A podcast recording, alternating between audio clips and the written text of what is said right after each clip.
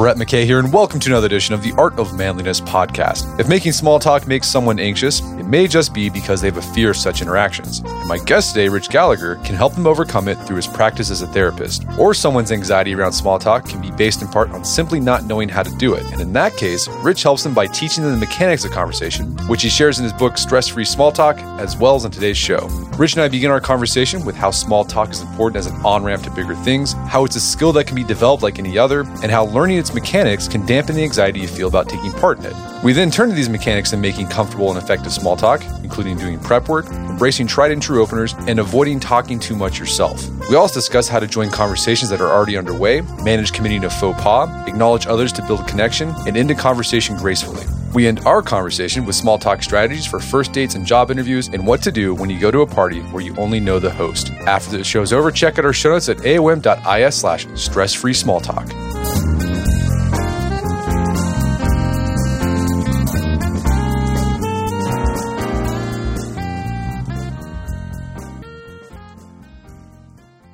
Rich Gallagher, welcome to the show. Hi, Brett. It's great to be with you. Thanks for having me. So, uh, you are a family therapist, but you've interesting with your work. If you you specialized in helping people with small talk, how did a family therapist end up specializing in that? Well, that's a great question. I was a customer service executive before I became a therapist, and then later became an author and speaker on communication skills. Uh, before I became a therapist in my 50s. So I joke that after years of teaching people how to deal with angry customers, I decided to put myself in the middle of other people's family conflicts as well. um, but how this book came about was one summer I had several clients, all of them were men, interestingly, who were severely disabled by social anxiety. And I noticed for a lot of them, it wasn't just fear, it was a lack of skills. And so I sort of developed a Betty Crocker cookbook for how to have a nourishing five to seven minute conversation. And I used it to coach those clients, and it worked really well. And that's what eventually led to Rockridge Press inviting me to develop this book, Stress Free Small Talk. So, something you really emphasize in the book is that small talk is a skill. Why do you think it's a valuable skill to learn? For me personally, Brett, almost every good thing has happened in my life uh, my marriage, my business relationships, my consulting work all rides in the wings of connections with other people, where in most cases, when I first met them, I simply delighted in their company. And small talk is a lubricant that builds those relationships that makes those connections possible. No, yeah. So the small talk usually leads to deeper relationships. That's kind of the, it's it's the on ramp to those deeper relationships. Mm-hmm, absolutely. Here's what's interesting about it. If you look at this from a historical context, is that Small talk is about transmitting information to another person. And this goes back to when we were cave people. When you're a caveman and somebody came along, you had no idea if the person you just met was going to help you or kill you. And so today, if you're meeting a new business contact or if you're alone in an elevator with somebody or on a first date, small talk transmits very valuable data about who you are, what you have in common, and whether someone else is safe with you. Okay, so small talk can provide a lot of benefits, but you help people, often men, who want to engage in small talk but have an aversion to it. Mm-hmm. One of its lack of skill. We'll talk about that. But there's three potential reasons why someone shies away from small talk. One is shyness. The other is social anxiety, and then there's introversion. And I think these three things are often confused for each other. So let's talk about the differences. How do you, as a therapist, define shyness? These three things are important distinctions. So, shyness is something that a lot of us share in common. I mean, almost half of us you know, clinically have shyness, which is a normal level of discomfort with dealing with other people, worrying that you're going to make a bad impression or worrying how you're going to come across to the other person. Social anxiety, I'll jump ahead to that for a moment. That's shyness and steroids. That's where it becomes a phobia. And now you're finding that you're so uncomfortable being around people that you avoid things you really want in your life. Kind of people who see me for therapy, often they can't go to school, they can't go to work. Sometimes they can't even walk out to the mailbox for fear that somebody might speak to them. An introversion is a whole nother animal entirely in the sense that introverts can't be discerned by observation. Many introverts are affable and articulate and outgoing, but the difference is they have their energy drained by interaction with other people. 75% of us are extroverts and we gain energy by talking to people. We go to a party for two hours and we feel great. Someone who's an introvert may go to that same party for two hours and have a good time, but at the end, they need to recharge their batteries. But and oftentimes introverts can be very good and skilled at conversation. You're just saying they might not want to do it as much as an extrovert. Absolutely correct. You nailed that perfectly. Okay, let's say someone is shy or socially anxious, which is shyness taken on steroids. So they have an aversion, they have a fear of taking part in small talk. How do you help these individuals start practicing this skill of small talk in their everyday life? I'm going to break this up into two buckets, one of whom I help with the techniques in this book and one of whom I don't. The biggest bucket is people who not only are afraid of social interactions, but they also literally don't know what to say. They don't understand the skills involved in how to talk to somebody. And I've had very good outcomes in teaching them the mechanics of how to have conversations with people. And to me, it is mechanics and not bravery. When they learn and practice these skills and have them in their back pocket, they actually are often better conversationalists than people who haven't been trained those things, who don't suffer from the fear. That's about two thirds of people with social anxiety. Then there's another third who they know what to say. They don't lack social skills. They're affable, they're articulate, but it's really uncomfortable for them. And in those cases, we treat them the same way we treat any other fear and phobia through things like gradual exposure, desensitization, and practice. Well, so in this second group, people who have the skill but just have a fear, I guess one of the the things you can do to blunt that fear. So you talk about exposure therapy. I guess there might be some cognitive behavioral therapy going on, changing the way they think about social interactions, correct? Correct. Cognitive behavioral therapy is my jam. That's the approach that I practice as well. And so you're absolutely correct. The first place we start is to get them to put down on paper what they think about a social situation, and we'll try to reframe those beliefs. You know, for example, I'm going to make a fool of myself. One thing I'll tell my clients is have you ever been booed by hundreds of people? I have. You know, pro tip is if you're doing a speaking gig in Boston, don't have a anecdote about the manager of the Yankees like I did, for example. But I recovered from that. It was actually a great speaking gig. And so we address these scary beliefs and, and try to make them, we don't try to sugarcoat them, but we try to make them more rational. And then that's the cognitive part of cognitive behavioral therapy. Then the behavioral part is where we then have them start to gradually, comfortably practice and be fully present in those situations so that they start to seem less scary over time. Well, another part of, of social anxiety that I've read, which is counterintuitive, is that part of the problem with social anxiety is that there th- people are thinking too much about themselves and like how they appear to other people and that just that's what mucks things up because they're just so like self-referential. Yes, they absolutely. they end up they end up causing problems for themselves. So one of the solutions to social anxiety is helping those individuals think less about themselves in a social engagement. That's correct, and I'm going to break that down further and put a finer point on it, which is good conversation is about mechanics. Um, I'll make an analogy. You know, when Paul Simon gave a concert after South Africa got rid of apartheid. He was on stage in front of like half a million people. They asked him in television, How did you feel about being part of such a momentous event? And if I remember correctly, what he said was something effective. Well, I was trying to make sure that I was keeping time with my bass player and I didn't break a string. So he was focused on the mechanics of his performance. When I'm talking to somebody and I'm very comfortable in conversation, I very much care about the other person. I'm very much thinking about myself and them but I'm also sort of taking out tape 52 and playing it for how to walk through the mechanics of a good conversation. So moving people from self-absorption to mechanics is part of what makes this a lot more comfortable for them. One tip that's helped me and you know just to be more present in a conversation is when I'm engaging with somebody, I try to think of myself as a host, right? Like I'm here I'm here to make that person feel comfortable. And for some reason that that works because it gives me something to do right? I don't know. It's kind of a weird thing that works for me though. I, I love that framing. I actually did exactly the same thing. I have never taken the stage for a speaking engagement without being being anxious about it. And one of the things i tell myself is this audience is in my care for the next hour. And that that framing helps me a lot too. Okay so you have individuals who have the mechanics down but are they have a fear. So there's different things you can do to change reframe how they think about social interaction or small talk. What about the individuals who they just don't know what to do? Like, how do you go about helping them get the mechanics down of small talk? That's the audience that this book is aimed at. So what I do is I work through the mechanics of a conversation. I'll be glad to, you know, drill down to the details of those mechanics. Yeah. Uh, for starters, people don't know how to open a conversation. People don't know the mechanics of acknowledging other people. And because so many people don't know how to truly acknowledge other people, learning how to do that well changes everything about how people perceive you. If you learn how to acknowledge people well, which again, we'll, we'll walk you through discussingly detailed mechanics of that in this interview, that makes you seem like the most interesting person in the world. And then there's other mechanics like eye contact, body language, having an open posture. And these are all things you learn in practice. Uh, I'll give you another example is, you know, I mentioned that I usually get nervous before I speak. So I don't walk into the venue where I'm speaking. I stride in with a big smile on my face and shake hands with people, and I, I transmit confidence to the other person.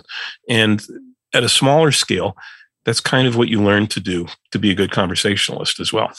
I'm curious, have you seen an uptick in people seeking you out for like the mechanics help since the end of like I mean kind of like the end of the pandemic because I mean I guess there was a period where people just they didn't have to do small talk anymore and they, they might have gotten rusty with their skills have you noticed that yes i have noticed that and uh, just you know since i'm on i'm not just saying this because i'm the art of manliness podcast the one thing i find interesting about my consulting clients is they're all men yeah what do you, what do you think is going on? i mean just is men just aren't invested in that what do you think is going on well there's a there's a cultural context to this so think back to when we were cave people when a man could no longer hunt, he died. And when a woman could no longer attract a mate to bring food back to the nest uh, with the kids, she died. And so you fast forward thousands of years later, and that's partly an explanation why women tend to be really good at relationships. Women tend to be good at uh, conversation, and men tend to be more focused on their careers. So the kind of men that I work with, generally, they're really talented, really smart uh, people, and ironically, they usually talk really well informally but they realize that if they want to get a third date with somebody or if they want to get the position they want they need to be more comfortable in social settings. Well let's talk about the skill the mechanics of a small talk interaction. So you say that it should begin even before you take part in small talk. Like you need to do some prep work. So what does what does prep work look like for for small talk? That's kind of the hidden secret of a good conversation is if you're going into a social event where you want to meet people or talk to people, or if you're going on a date with somebody, or it's important to prepare three to five good opening questions. And it's also important to come up with some credentialing statements that kind of quickly and perhaps humorously or pleasantly define who you are. There's no one formula for for conversations. Uh, I mean, here's a good case in point. I'm very emotional. My wife is very emotional, and we kind of bond over that. I have a brother. He's a scientist with a PhD. He's incredibly practical. And when he would go on dates with people, it would fawn all over him. He'd kind of shy away. And I'll never forget when he met a fellow engineering student that it was, you know, they just reveled in each other's practicality. And they've been married for like 40 years now. so defining who he is and defining who I am is part of the objective too. And that's all prep. Yeah, it's something my wife and I do before we go to, you know, a couple's house for dinner or uh, to a social event. We actually come up with a list. Like here's the things i'm going to bring up i'm going to talk about. That's wonderful. And and people might think well that's small talk's supposed to be spontaneous. And i don't i don't think so. Like i think you should have set topics you want to bring up in the conversation if if they're if they seem natural to the conversation it's uh, you know iggy pop the musician once pointed to his drummer and said the, the drum part is a composed performance. I think a good conversation is the same thing as well. Obviously there's a certain amount of improvisation. You never know where a conversation is going to go. There's techniques you can use to manage the flow of that conversation. But I think preparation is a really important part of having a good conversation. And, uh, you know, let's say you're interviewing for a job, for example. If you have a statement that credentials how good you are at what they're trying to hire you for, and it's a it's a good, humble, informative snippet about who you are, that could land you the job. And so I, I think you're right on target by you know, prepping for these conversations. And I'll bet it makes you a much more interesting person. I hope so. And I think too, your prep will vary depending on the social situation you're in. So your prep Absolutely. might be different. So if you know um, this person's going to be there, they're interested in these topics. Well, I'm going to get some topics, you know, fodder for that. Or if you're going to a wedding or uh, a business networking event, you can prep towards that. So you just so it fits the context and the situation you're in. Absolutely correct. And there's a level of appropriateness for um, you know bringing out that research into your talk, it in, informs a good conversation. It doesn't drive it necessarily. I mean, for example, I know you're from Tulsa, for example, looking at your show. You know, if we were talking informally, meeting as friends, I'd be, you know, maybe slipping in at some point. You know, when I pulled in at three in the morning at Will Rogers Casino, and ended up gambling at 3 a.m. you know what a cool experience that was. Yeah and i think it, what, what that prep does too is it can help blunt some of the fear you might have of small talk because you you feel like you're prepared right? Instead of just having to come up with it off the cuff correct and it gives you a ledge you can climb on to find points of common interest with the other person you know part of it too is of course your prep is a way of testing what the other person is interested in talking about and then following their lead as well. Okay, so do some prep. Let's talk about first impression. You mentioned that earlier. When you go to an event to speak, you you don't just shuffle onto the stage. You you stride in. That's right. So, what are some things that people can do in just everyday small talk to manage their first impression? We framed that very well. I think you know the mechanics of how you present yourself physically is important. You know, eye contact, body language having an open posture. One of the things I talk about in the book is having an appropriate distance from the other person. One expert suggests shaking hands with somebody and then taking a step back and see if they follow you or if they keep their distance. Uh, different cultures have different norms for how close is appropriate, and sometimes people actually chase each other backwards around the room, you know, not figuring that out. So that's that's important because that again helps people feel safe with you and and you know create a spark of interest. But then I think the important thing is what's the first thing you say when you open your mouth? And having prepared openings is good too. Some of the old standbys are common shared interests, your interests, and uh, questions that learn about the other person. So what you're looking for is ledges that you can climb up on to get the other person talking and to delight in their company. I want to put a finer point on this because this is very important when you have social anxiety.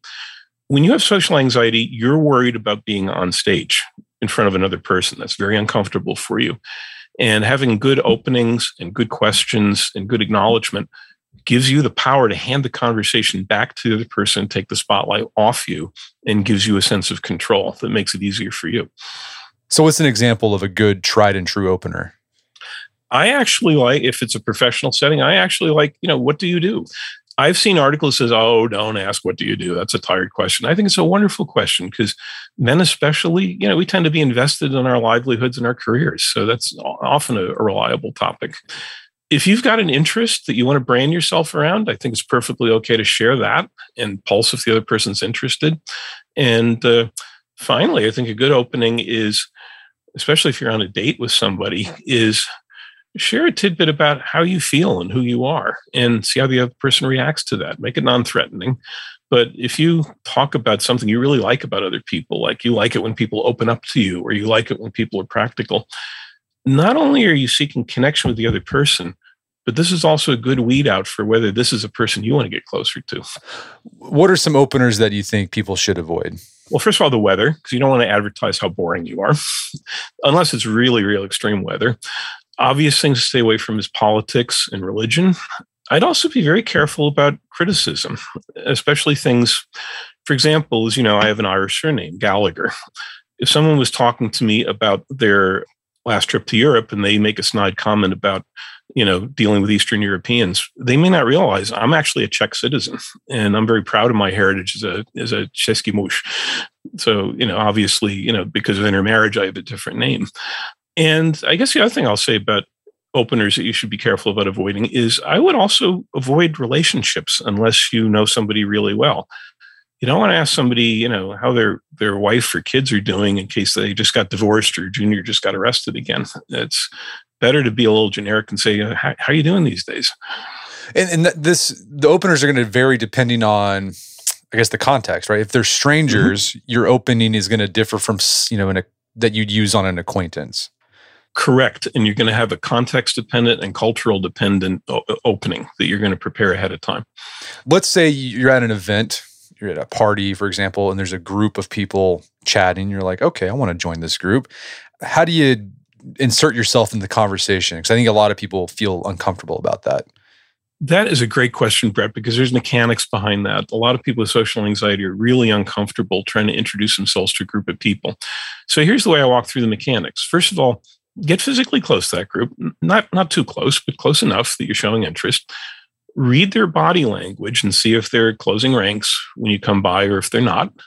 And then if you're interested, look for a hook. And hooks can take the form of either somebody you know in that group saying, Hey, John, good to see you again. Or when they bring up a common topic, you then insert yourself and say, Oh, I see you're talking about quality management. That's a big passion of mine. You know, what do you guys think about single customer view? Or, uh, you know, I see your bass players, you know, uh, you know, what do you think of Geddy Lee? Is he a good slap bassist? Okay, so yeah, there's there's a there's a potential to do it gracefully, and I, I again I don't think you should worry too much. I think a lot of people they worry too much about oh man it's going to be awkward. Usually it's not. I mean, the conversations mm-hmm, where I've right. had someone join me, it seemed completely natural. Absolutely. And I have a brother who's a world class salesperson. And one of the things that he says is they're not going to take out a gun and shoot me if I go up and talk to somebody. Right. exactly. We're going to take a quick break for a word from our sponsors. And now back to the show. Okay, let's say you got the conversation going. Uh, you used an opener. You're you're getting that chit chat back and forth. You argue in the book, or you point out in the book, that this is the point where a lot of people get nervous, and they actually start talking more than they need to, and they start dominating the conversation. Uh, so, how do you avoid that conversational narcissism once you get the conversation I love that going? term, conversational narcissism. That's well put. And I'm going to put a finer point on that. I, narcissism is often a matter of you know seeking to control other people, whereas this kind of narcissism is kind of a venial sin narcissism of uh, not knowing what else to do and talking. And my answer to that is to circle back to mechanics again. One of the things I talk about in the book is what I call the three to one rule, which is you ask the other person three questions. And then after those three questions, so it doesn't just turn into interrogation, you share one thing about yourself you can modify that rule so it's a three to two rule or a four to one rule or whatever works for you. But being aware of those mechanics in the back of your mind, just like Paul Simon at his concert, is the way you avoid that. Yeah, for me, I know if I got a good conversation going, if it feels like a game of catch, right? That we're just it's just back and forth, and it just it feel, it grooves, it feels good. So what do you do? Okay, so you you you you're following this three to one ratio. What do you do if you're in a conversation where the other person just talks and talks and talks. Any tips there? You know, a lot of the techniques I, I, teach in communication skills, especially for difficult conversations, work about 85% of the time. I have one that works almost 100% of the time that I call the acknowledging close. And the way that that works is you enthusiastically acknowledge the, the last thing that this person says, and you interrupt them to do that. And then what you do is then you jump in with a binary question, something that has a yes, no, or a short statement answer. As soon as I answer that, you jump in with the next binary question. And guess what? You're just taking control of the conversation. okay, I like that. I'm going to use that next time that happens. Well, so you got the conversation going. It's great. You need to leave. Exiting a conversation can cause a lot of anxiety for people. So oh, how yeah, do you absolutely. so how do you leave a conversation, you know, smoothly or gracefully? There's a very important principle here, which is that psychologists will tell you that people remember the last thing that they hear from you. So let's say that you're with somebody and have a knockdown, drag out fight with them all day, but you end by smiling and shaking hands. That goes in your memory banks as a good encounter. If you have a great day with your best friend and then you end with crosswords at the end, that goes in your memory banks as a bad encounter. What this has to do with social anxiety is you can recover from a blah or unsatisfying conversation by having a really good closing. So when you say enthusiastically, you know, I have to run meet somebody, but wow, it's been great to meet you, George. Hope we can talk again sometime. That goes in that person's memory bank as a good encounter, and you go in their memory banks as a cool person. Uh, so, what would be an inappropriate way to do it? Uh, I gotta go. yeah, and like or the Irish goodbye, like yeah, you know, you just kind of like slowly fade away. Don't say you left.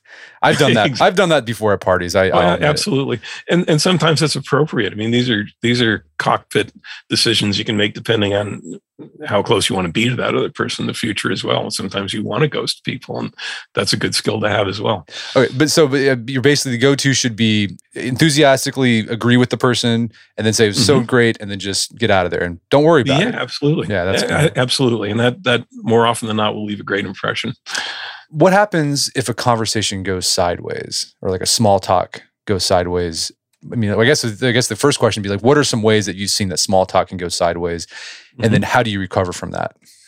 Well, I think first of all, you have to be careful about criticism of anything, unless it's something universal like traffic or paying your taxes, because you never know what kind of relationships or life experiences uh, that uh, that the other person has had. You know, for example, you may criticize a celebrity and find out this person's related to them.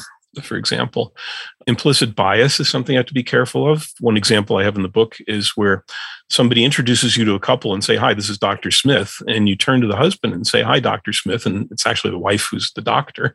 And sometimes just car crashes happen where you, you something comes out and you didn't realize it was going to be a problem, and it, and it is. One thing that happened to me, for example, was when my sister went to college, she had this scruffy boyfriend uh, who had a nickname. Let's call him JoJo. And uh, you know, so he was he drove a beat up old car. He was always in and out of trouble. Years later, my father became president of that university, and often would mention to me that, boy, you know, JoJo is doing really well in his career, and he's rising through the corporate ranks. Years later, I'm at my father's retirement banquet, and now I'm sitting next to Jojo, who's now the CEO of one of the biggest companies in Canada. And I regale him with stories about all the misadventures that he and my sister got into. And he'd smile and nod stiffly. And then later, my sister told me that Jojo is actually a fairly common nickname in Canada, and that, that was the wrong Jojo. so if he had told me about that, uh, what I would have done and what I prescribe for everybody is to own it and normalize it to say, wow, that was a horrible thing I just said. I call this leaning into your mistakes. We instinctively try to minimize what we said or try to explain why we did it or how we didn't mean it. And uh, I want you to revel in how horrible it was. and that transfers authenticity to the other person and shows respect and more often than not it will it will you know fix the faux pas and i think most people they're on your side. Like they want to have a good interaction with you. So if you do make a mistake, exactly. they're not going to hold it over your head. Right. Exactly. Exactly correct. And I think this applies to public speaking as well. That's another tip to I use when I remember is like these people are on my side. They don't they don't right, want to absolutely they don't want to see me mess up. Absolutely. And you know, for someone like me who used to speak 40 or 50 times a year, you can't speak that often without you know, truly laying an egg at least two or three times. And uh, so being able to laugh, own that, acknowledge it, that often will bring the audience on your side, even if you said something really stupid like my my gaff in Boston there. Well, let's talk about what I like about what you do in the book is you give specific small talk strategies for different situations.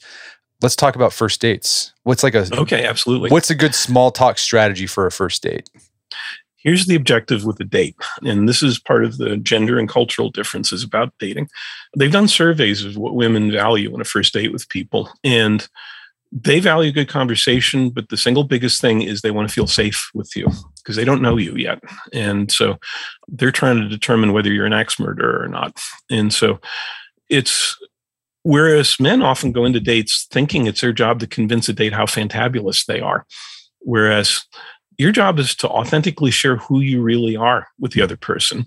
Because again you're they're weeding you out and you're weeding them out and to make them feel safe and at ease with you. So i think it's good to have a couple of upbeat credentialing examples of how practical you are how emotional you are how much you love music um, whatever it is that you know really would connect you with another person that you want to be closer to. And then also just ask questions but without it being like an interrogation Exactly. And uh, the other thing that I mentioned in the book is to compliments are a good thing as long as you don't lay them on too thick and as long as they're sort of culturally appropriate for for men and women. And I think as you as you talk to somebody, you know, you ask a question about like, "Oh, tell me about what you do for your career."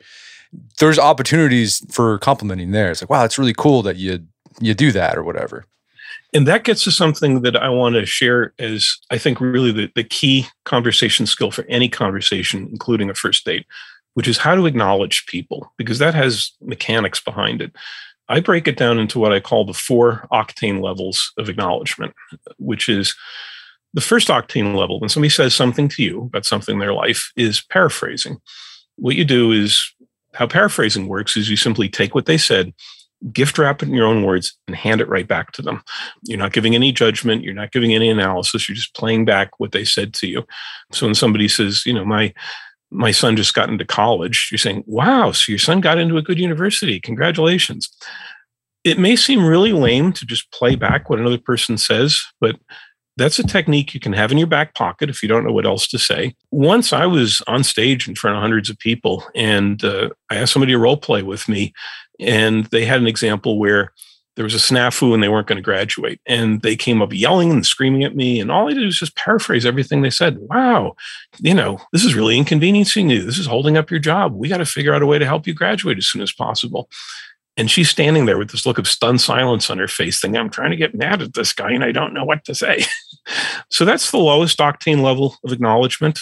The next octane level is observation, where instead of just playing back what they're saying, you take a guess at what they're feeling. You can't crack open their head and see what they're feeling. So, and it's safe to guess about it. Before I became a crisis counselor, before I became a therapist, I was a crisis line counselor on the suicide prevention crisis line. And one of the things they train us to do is take a guess at what the other person's feeling. So we may say, okay, you just broke up with your boyfriend and you're feeling very frightened. They may even come back and say, no, I'm not frightened, I'm angry. But they still appreciate the fact that you're trying to lock in on how they feel. So on a date, an observation phrase could be something like, wow, I can tell by t- your tone of voice how proud you are about that. Or I'm reading your body language here. Wow, that must have been really frustrating. The next octane level up, and I like this for men because it's emotionally a little safer than expressing emotions, is validation. So paraphrasing is here's your thought. Uh, observation is here's what I think you're feeling. Validation is I see how you feel and I think your feelings are valid. That's where the term comes from. I think you have a right to feel that way. And you can do this even if you violently disagree with the other person. Validation is nothing more than letting somebody know that other people feel the same way. So all you do is just invite a big crowd in your answer and say, Boy, everybody hates to pay their taxes, or nobody likes it when somebody goes off on you like that. And then the highest octane level is identification, Were you sure that you would feel the same way. Wow, you know, if that happened, that would bother me too. So if somebody operates on an emotional plane, then the higher the octane level you go, the better the other person tends to feel. So you need to kind of titrate in real time which octane level that you're using to acknowledge the other person. When you get good at this, you become the most interesting person in the world. And I, yeah, again, this is a skill. Like you'll learn through trial and error how to titrate that. And when I am in therapy with people or coaching people on small talk, we do incessant role playing until people get really, really good at it. Okay, so we talked about first dates. So the goal there is to let the woman know that you are someone you can trust, et cetera, mm-hmm. make that emotional connection. Let's talk about a small talk on a job interview. Oh, that's a great example. Yeah, what, should, um, what should that look like? And that's old home days for me. One of the things that uh, I did for the last decade was every year I would teach an orientation workshop for that was a week long for the incoming engineering graduate students in Cornell, and it was almost all focused around how to do your first job interviews. And one of the things I would tell people is you have two objectives or I should say, the interviewer has two objectives in an interview. One is, can you do the job? The other is, are you an axe murderer? And so your job, just like a date, is not to convince the interviewer how fantabulous you are, but it's to authentically transfer and transmit information about who you are and what you're going to be like to work with. And so here, you mentioned preparation earlier. This here having good preparation, good credential examples is really important. I'll give you a really good example of this. I've interviewed hundreds of people. As you know, I ran customer service call centers in the software industry for a long time. And when you're hiring somebody to work in a call center, they really have to know computers really well because, of course, they're doing technical support. Once my human resource department set me up with an interview with somebody who'd been a construction worker all his life. Then he hurt his back and couldn't do construction anymore. Went back to community college to learn computer programming. And so I wasn't sure, you know, what to make of that. And I wasn't sure, you know, if that person would really have the depths of skills that we were looking for. So I went into the interview. The first question I asked was, "So, you know, what was it like for you? You know, going from construction and contracting to learning how to work with computers?" And what he said was, he says, "When I learned this programming language, here's how they taught me. Now, if I were teaching this language, here's what I would do." And he just proceeded to lay out a curriculum, and my jaw was on the floor. I would have given my right arm to hire him, and he actually had plenty of offers and went elsewhere. but uh, that was an example of where a good credentialing example really, you know, changed my perception of whether this was somebody I wanted to hire. Small talk is important in an interview because the interviewer wants to know what you're like to work with, and so if uh, if they're talking about what's going on in their lives or if they're venting frustrations about what's happening in the workplace they're looking to see how you're going to react to that and they're also looking to see what kind of a person are you going to be like you know as a coworker with you know people who are currently on the team? No in my experience I, have it's been a long time since i've done a job interview but when I was interviewing for law intern jobs, I, I understood that okay my resume has obviously they, they thought my, my credentials are good. They think I, am the point of this, this job interview is like they like me and they're going to get along with me? So I just basically my interviews never talked about my grades. They never talked about my interest in law. It was just like it was basically like a, a 20 minute small talk conversation about random stuff that's wonderful they're trying to get to know who you were and what kind of person you were like and one thing that's really important about this is I think it's important to also authentically get across who you are. I have never seen people blow interviews for the most part. Once in a great, great while, I'm interviewing somebody for customer service. They talk about how they hate customers, and then, you know, um, but for the most part, people don't blow interviews because they're too nervous. They don't blow interviews because they accidentally say the wrong thing usually it's very clear to the interviewer who the right person for the job is among the people they talk to. So your job is just to authentically relax and, and be who you are. I'll give you one example of this. Um, my last corporate job was I was the manager of a 24 hour call center for a large software company.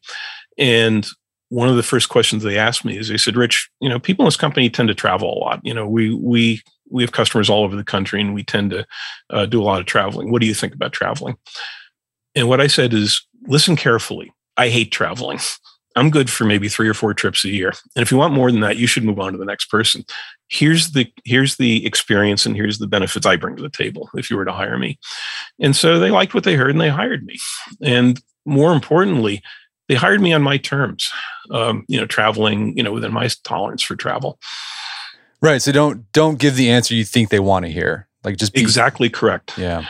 And the reason that's important is not just boundary setting, but also, you know, people have pretty good radar for, you know, whether you're being sincere and authentic. And if you're comfortable with who you are and transmit that to the other person, that is so much more important than trying to impress the other person. Let's talk about a situation that I think makes a lot of people uncomfortable. They're invited to a party, but the only person they know there is the host. And so what what you typically end up doing is just hanging around the host the entire time. Absolutely. What's a good and game plan for that? That's a great question. And that's actually a very good situation. A lot of social situations are where you're going to a conference and you don't know anyone, for example. Or worse, you go to a conference or a party and you only know, as you mentioned, some people and you only hang out with them. My strategy for that is you ask them to introduce you to other people they know. And uh, and also mechanics figure into this too. You know, when somebody's hosting a party with a lot of people, you get a certain slice of their time, and that's the appropriateness you should keep in the back of your mind. But leveraging that relationship to to connect with other relationships is is the strategy used there. Okay, so yeah, go to your host and be like, "Can you introduce me to some people that you think?" Yeah, exactly. Okay, leverage that relationship. What about uh, like, and this is another common one: uh, weddings, right? Where the you're assigned a seat and you're assigned to someone like I have no clue who this person is. What do you? How do you navigate that one? Absolutely. It's hard to prep for those, of course, because, you know, these are like patients in different rooms of a hospital. I was at exact in exactly that situation not that long ago with a relative getting married where I was, you know, I was with the old people's table, of course. And uh, I thought it was wonderful because just going through the basic mechanics of who are you, what do you do, you know, what do you like, uh, here's what I'm like. I made some really good, you know, friendships that have, have persisted since then from just just getting to know people and, and getting everyone to open up. And again, you got to be careful, like especially at a wedding. Let's say, oh, how do you know the groom? And they're like, and then you start telling this crazy story from your college days that might be embarrassing. you don't want to do that. Right, exactly. Yeah. Exactly correct. This this gets to what we were talking about earlier about be careful on anything that's potentially critical or, you know, incriminating about the, the guest of honor. What's that thing from the Rotary Club? I think it's from the Rotary uh-huh. Club that like don't oh, say yeah, right. don't the say something if it's like Yeah, what was that? What, Rotary four-way test. Yeah. I actually gave a talk on the Rotary four-way test. I'm a former Rotarian and uh, I don't remember it off the top of my head, but basically, is it kind? Is it true? Is it going to help you know build goodwill among people? Um, it's, a, it's a good it's a good strategy to live by. Right don't yeah that, i think it's a good way to, to navigate what to say. Well absolutely. Rich this has been a great conversation. Is there some yeah, place likewise. people can go to learn more about your work Absolutely. So, yeah, the book is called Stress Free Small Talk. It's available where fine books are sold and also available online. Most, uh, it's actually one of the best selling books on conversation skills for social anxiety, which is not the biggest niche in the world. And I have a website, smalltalkcoach.com, that tells more about that. And also, uh, this is, uh, you know, my hub for coaching services. And I also have a very informative blog on topics on how to have good small talk, which is all free. Well, Rich Gallagher, thanks for your time. It's been a pleasure. Thank you, Brett. You too. My guest today was Rich Gallagher. He's the author of the book Stress Free Small Talk. It's available on Amazon.com. You can find more information about his work at his website, smalltalkcoach.com. Also, check out our show notes at aom.is slash stress free small talk, where you can find links to resources where you delve deeper into this topic.